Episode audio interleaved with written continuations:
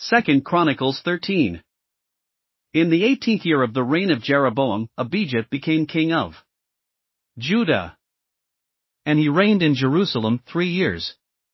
His mother's name was Maacah, a daughter of Uriel of Gibeah. There was war between Abijah and Jeroboam. Abijah went into battle with an army of 400,000 able fighting men, and Jeroboam drew up a battle line against him with 800,000 able troops.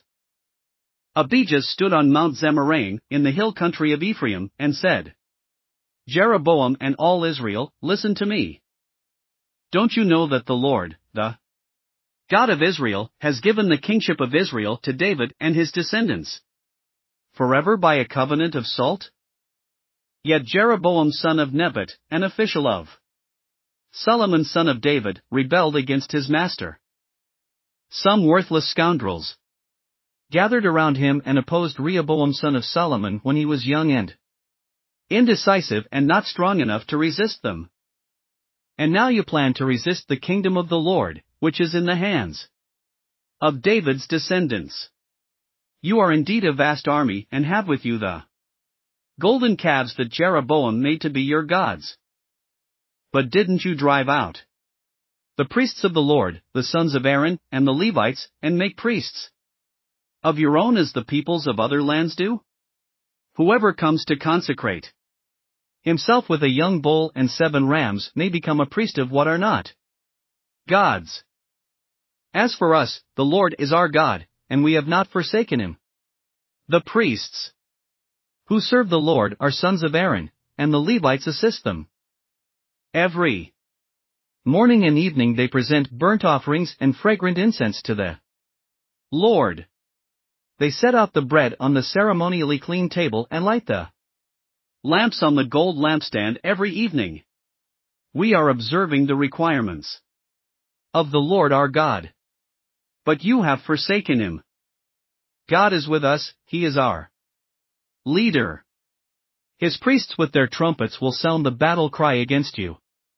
People of Israel, do not fight against the Lord, the God of your ancestors. For you will not succeed.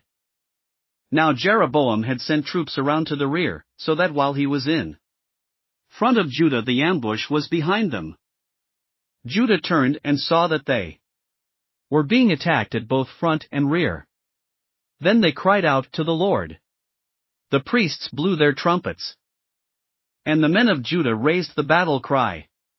At the sound of their battle cry, God routed Jeroboam and all Israel before Abijah and Judah the Israelites fled before Judah, and God delivered them into their hands. Abijah and his troops inflicted heavy losses on them, so that there were 500,000 casualties among Israel's able men. The Israelites were subdued on that occasion, and the people of Judah were victorious because they relied on the Lord, the God of their ancestors.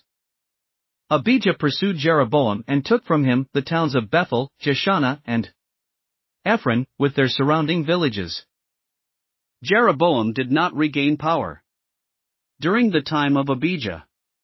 And the Lord struck him down and he died. But Abijah grew in strength. He married fourteen wives and had twenty-two sons and sixteen daughters. The other events of Abijah's reign, what he did and what he said, are written in the annotations of the prophet Iddo. Thanks for listening to another chapter of the Bible. At My Faith Fuel, we believe a good coffee fuels your faith and energizes your day. Please visit myfaithfuel.com to explore our delicious coffee blends. Part of each purchase goes to training worshippers around the world. Thanks for listening.